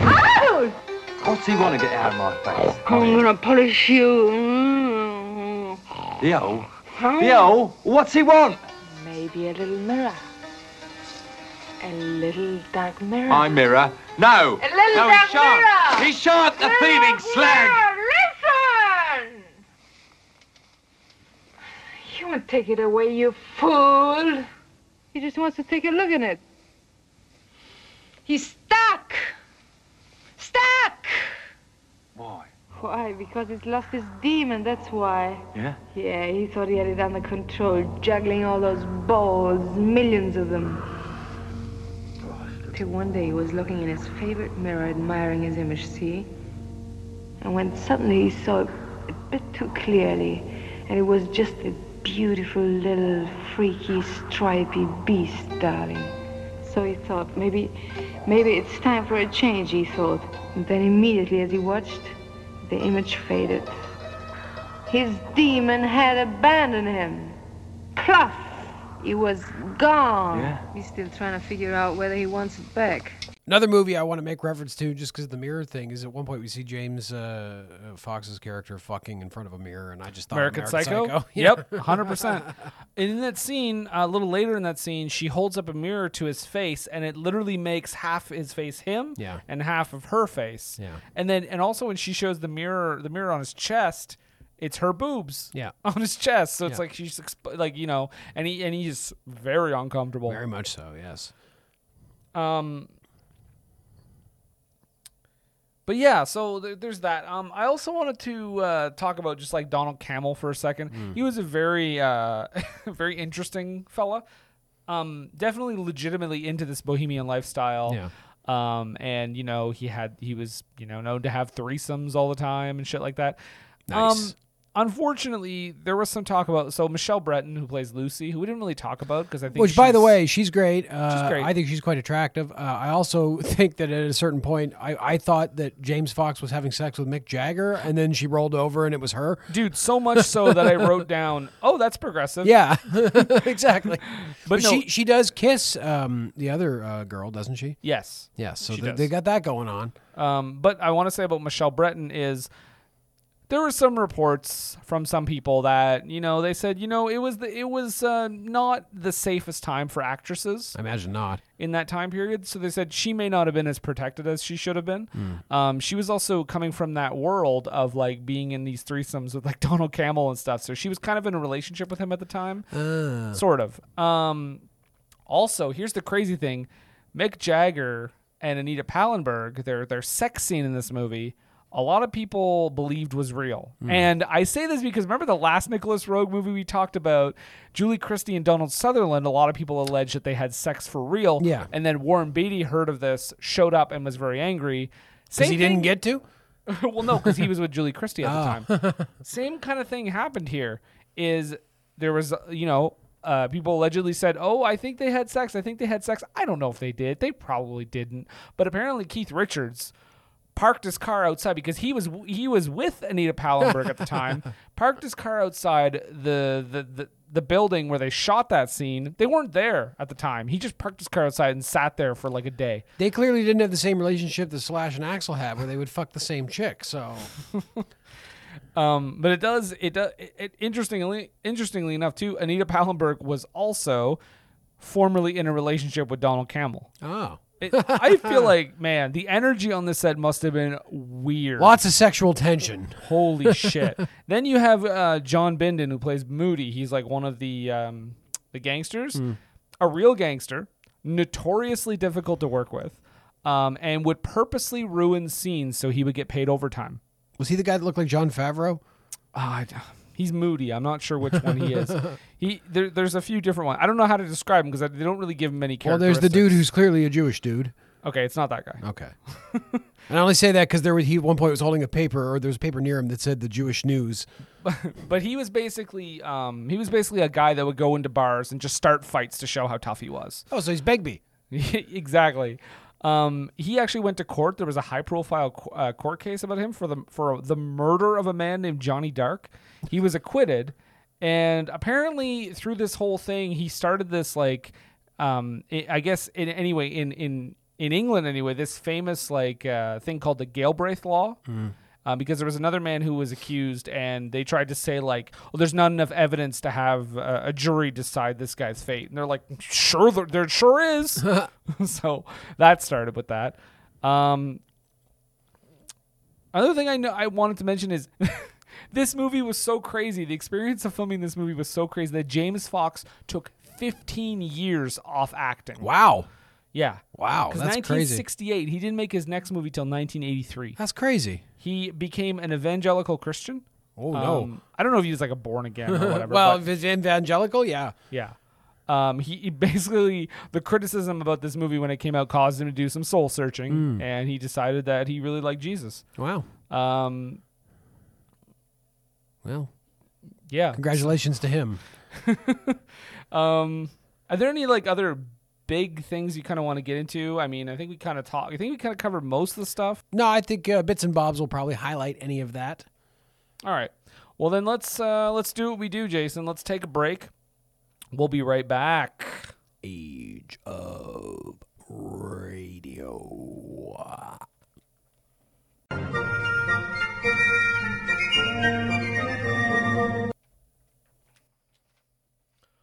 I see a bet and I want it to be a bob.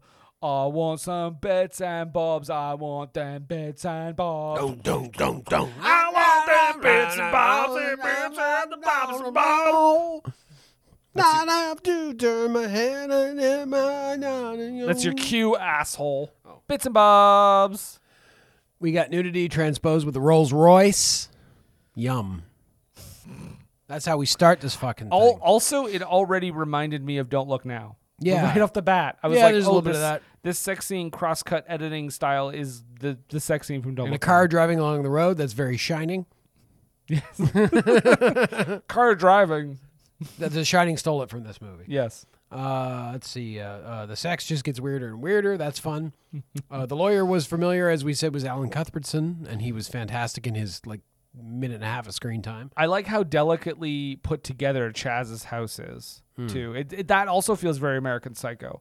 Yes. like all his shit is neatly laid out, and that and that makes that scene later where his house gets destroyed so much more harrowing Hmm. because you're like, oh fuck, this is like this is like the neat freak. I'm gonna make a fan cut of this movie and uh, cut in a bunch of Huey Lewis in the news. Okay, Yeah, it's gonna be fun. I, I gotta ask you a question. I actually Sure. wrote this down to ask you. Uh, what do you think this movie would have been like with Edward Fox? well, uh, he's also a very talented actor. I think he could have handled it. A more intense, I think, because Maybe. he was in the the Day of the Jackal. He was in the Day of the Jackal. Um, and I think he's the crazy person, uh, the psycho in Gandhi. That general that just like, oh, yes, I mowed them all oh, down. yeah, I love that scene. Yeah. Um, well, that's the thing. I, I don't know if I've ever heard. I mean, I'm sure he must have, but where Edward Fox played like a character that was kind of this like lower class kind of Mm-hmm. gangster character. But I mean, James Fox didn't either. Yeah, but we shouldn't just compare the Fox brothers to each other just because they share the same name. No, They're they both have to f- competent actors in their own right. Nope, they have to fight for our love. So when when uh, Chaz goes to vandalize that that uh, uh, Rolls Royce, they really went out of their way to to do a number on that car. And I feel like there would have been better ways than bringing a jug of acid with them. Oh, is that the uh, the the um, Chaz intimidating people montage? Yeah, they fucking they they they they tie up the uh, driver of the car. They dub acid all over the fucking car, and then they tie the driver to the front of the car, and they shave his head for some reason, uh, and just leave him there. Like they really are sending a brutal fucking message to this guy. Yeah. What do you think about the scenes where, um, like, there's a scene where Chaz is talking to Harry, Hmm. and he's telling him about like, you know, don't mess with Joey. Don't. I know you guys have a history. Blah blah blah. The scene. Did you notice like the, the cuts between the cuts? Um, the the color starts to dissipate, and then all of a sudden it's just in black and white for a couple Hmm. Yeah, seconds. Yeah, it's weird. It's weird. I've been playing near near Automata lately on PC, and there's a couple of weird black and white scenes like that too. And I'm wondering if that's referencing this movie. There's also a line between. There's also a, a weird line between violence and sex in this movie Hmm. because.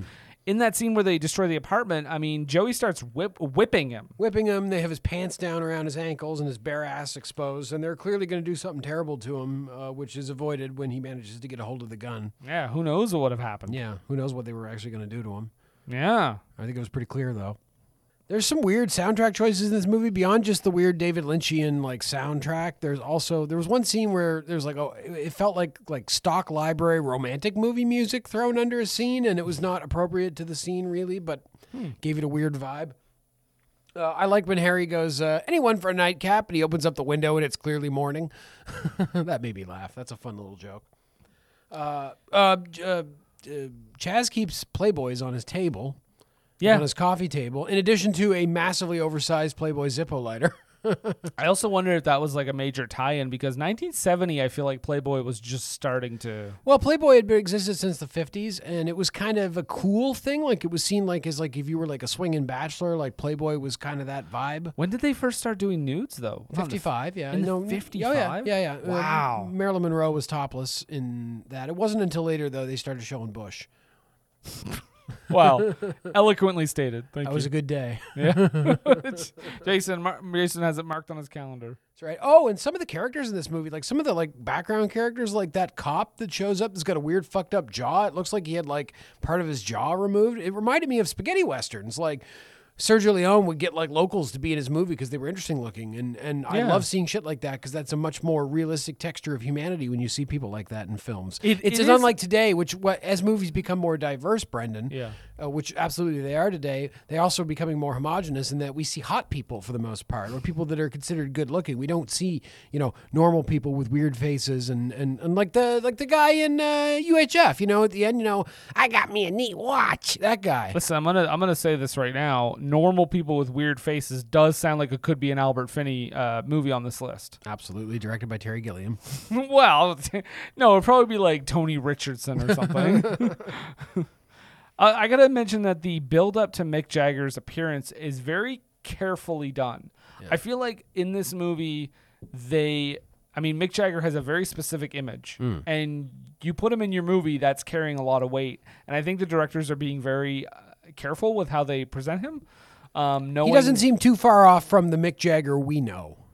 He doesn't, but again, I don't like I feel like it's close to his persona but not to the man. Yeah, well, th- th- exactly. Like they didn't change his hair significantly, other than that scene where he's playing the boss in that music video. Yeah, that's like when he- he that's he the- looks like Mick Jagger would look like on stage, and he may be wearing some costume that's a little more outlandish. But I also wrote down that it was strange to introduce. It must have been strange at the time to introduce Mick Jagger in bed with a man, but I don't believe that's what happens. now that I read my note, yeah, there you go. but they do in- introduce Mick Jagger as having a threesome. That's the first thing he does on screen. Wow, I mean he's a Besides, baller. besides Paint Red Yes. as a prequel, as we said, to Paint It Black. What an introduction, eh?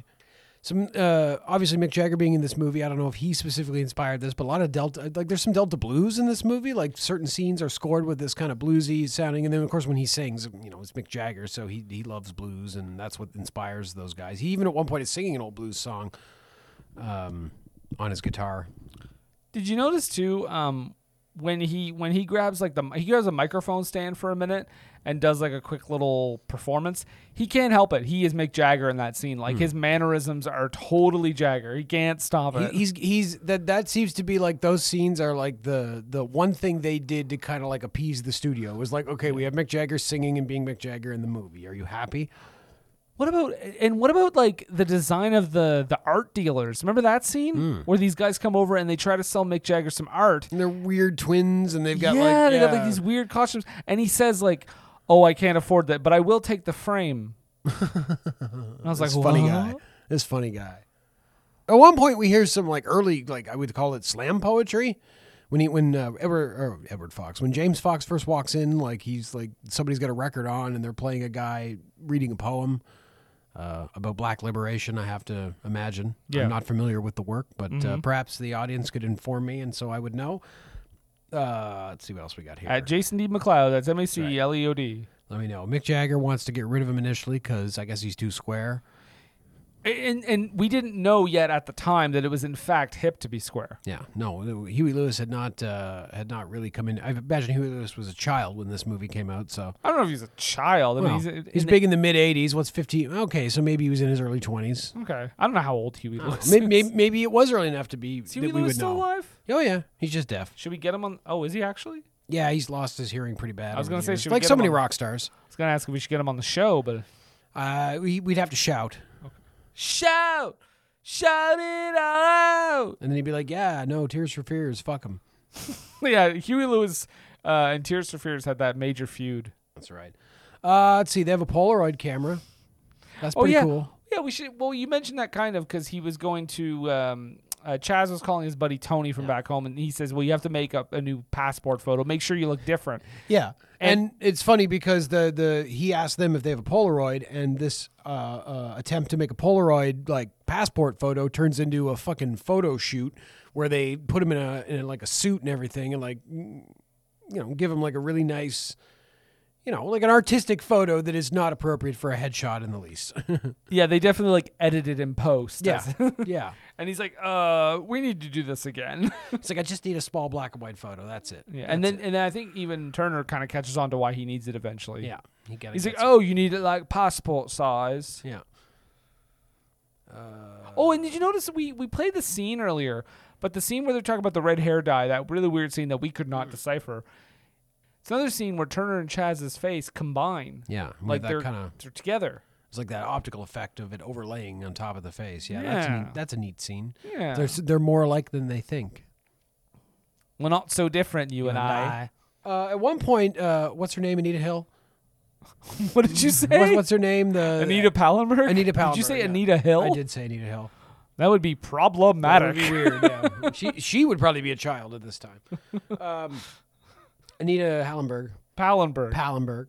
She's uh, at one point. uh, It seems like she's smoking opium too. She's smoking a pipe that looks like an opium pipe, and it's like, man, what the? They got everything there. They got all the drugs. That's great. at, at one point in the movie where we get the scene where he calls Tony and we find out that the gangsters are like in the room with Tony and finding out where Chaz actually is, I actually wrote that scene shocked me for a second because I was like, oh yeah, this is also a gangster thriller, like a normal gangster Yeah, then thriller. it co- finally came back around. yeah. When it man comes around. That's right. And that's pretty much all I got there. It, it's definitely a movie that would benefit from multiple viewings, I would say. Yeah. Yeah. It's nothing like I didn't know what to expect, and I'm still not sure what I watched. Yeah. Okay, so I do want to I do want to talk about just briefly, like you mentioned how Warner Brothers. Well, we mentioned how Warner Brothers was like, we don't like this. Yeah. Apparently, apparently during a test screening, the wife of one Warner Brothers executive vomited in shock. Jesus. That's a bit dramatic. Uh, Nicholas Rogue said that uh, Warner, another executive, commented on the scene in the bath and said, "God damn it! Even the bathwater was dirty." The, the the movie was shelved. Uh, the movie was shelved by the head of Warner Brothers when he basically said no amount of editing, relooping, or rescheduling will cover up the fact that this picture made no makes no sense. um, so it went by for two years before being released. Like it took a total change of administration at Warner Brothers to get this thing released.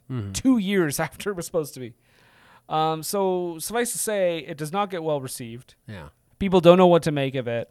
Um, and this is a movie that got significantly darker as it went on, like as as it got written. Uh, more and more, it was it was uh, straying away from this gangster idea. Uh, if it, actually, initially, the opening, by the way, is like an hour, but it got cut by like twenty minutes. Yeah, because it is a long time before we see Mick Jagger, and I wonder, like, yeah, th- I imagine the reception was poor at the time because anybody that would have seen promotion for this movie, I'm sure Mick Jagger was front and center in it. Oh yeah. You know, and and you do have that idea that oh, Mick Jagger's in a movie, it's going to be some sort of musical, you know, Rolling Stones thing, and it wasn't because the Rolling Stones didn't actually themselves as a band didn't have anything to do with the soundtrack ultimately. Yeah. Well, they almost wrote the soundtrack, Yeah. but the fact that Ani- Anita Pallenberg and Mick Jagger might have had sex and Keith Richards was with Anita Pallenberg at the time, it, it basically they were like, you know what? Let's not do that. That's not uh, riskless.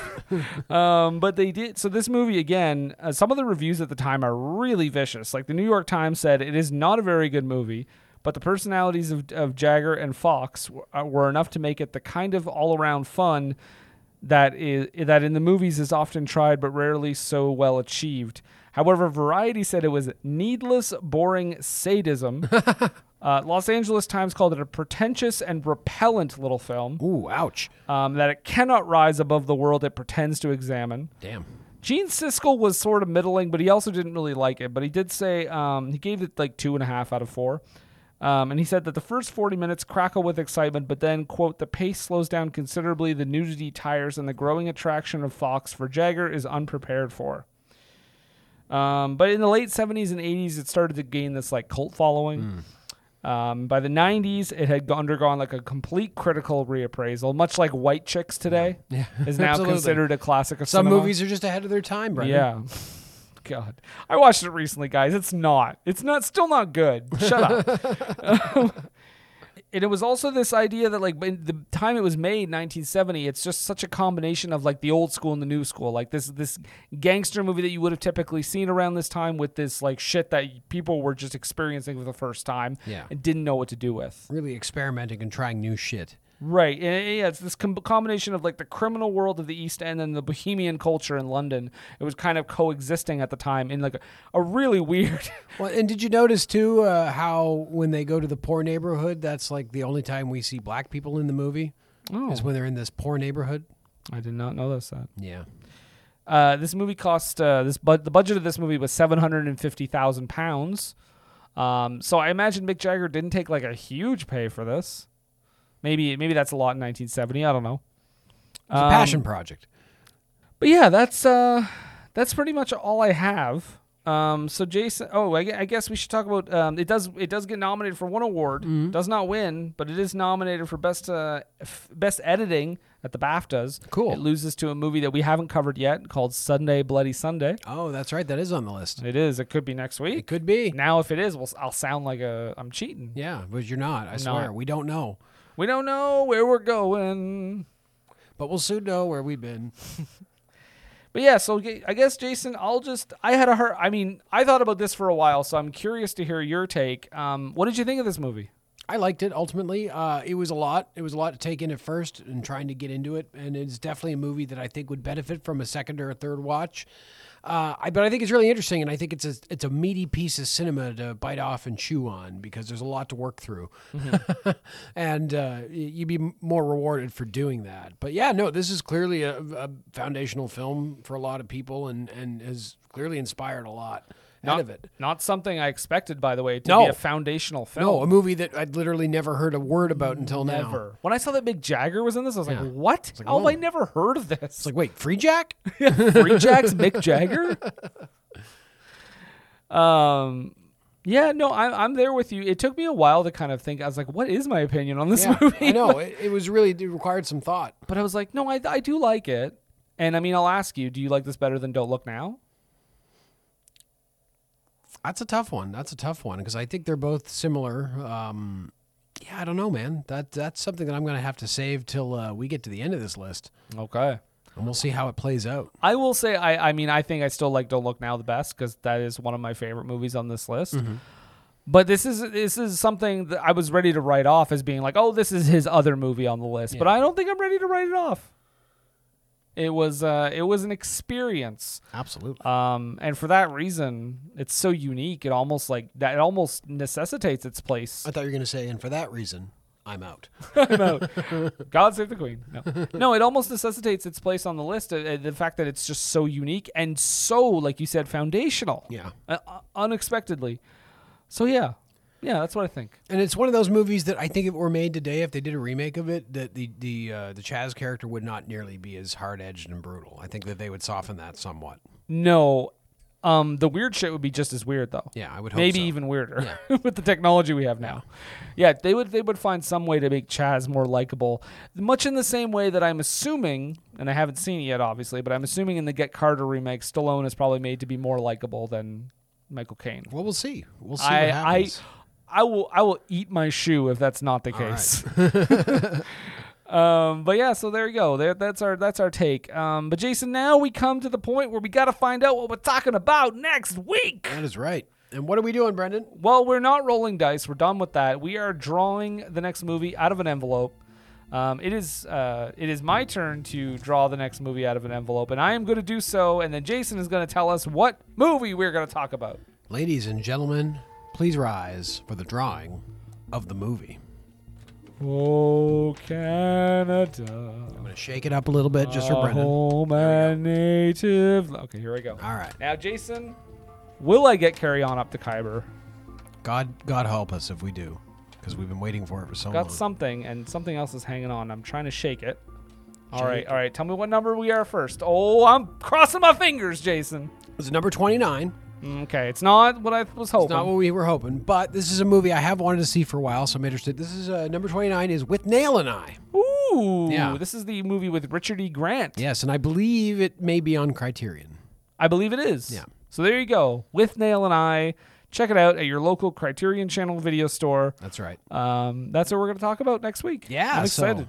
get ready, folks. Strap in. Carry on up the Khyber is hiding somewhere. It's, gonna just- be. It's gonna be. We're gonna do that right before the third man. It's gonna be the second last episode. At- At this point, at this point, we should almost gimmick the, the fucking draw. yeah, Christ. But uh, okay, with Neil and I, that's what we're gonna talk about next week. Uh, a little dark comedy. Mm-hmm. Um, but until then, Jason, uh, just want to say they can find us all over social media. We are on Facebook. We're on. Uh, Twitter at BFI underscore pod. You can find us on all the podcatchers. Of course, our home base is Age of Radio, but you can find us everywhere. Everywhere. Everywhere. Jason, where can they find you? Well, they can find Uh, me. on the internet, not in real in real life. Well, unless you want in- to give out your in, address. In real life, you just have to look around and you'll probably find me. But on the internet, you can find me at Jason D McLeod. That's M A C L E O D over on Twitter. Just you know, retweeting and living and just hanging, man, and just being cool. and he performs for you. I, I perform all the time. I would. Uh, I can't juggle, but. uh, Oh, okay. Well, never mind. Ju- Just forget this whole segment, Oh, Jason. all right. You can't Sorry. juggle. What's I- the I'm- fucking? I'm point of this? sorry. I- I no, apologize. Oh. No, it's too late. It's too late for all that. God damn it. You can follow us on TikTok for Screening Country. Maybe I'll post something. I haven't, but I should. You posted a couple videos. Yeah, a couple. I got to do something else. There's a cat and a dog. Yeah, I'll, I got to talk about the the current the current thing. okay. Um, and uh, of course, uh, yeah, let us know what's up. Email us for screenandcountry at gmail.com. Why not? Just just say hi, man. Just say hi. Just let us know you're out there. Let us know if I post another episode that uh, isn't the episode. Please do, please do. Hopefully, never again. Uh, but that's it. So I just got to say to you, Jason, God save the Queen. God save the screen. And for Screen and Country, I'm with Nail. And I'm I. Bye bye. Man. Uh, Uh,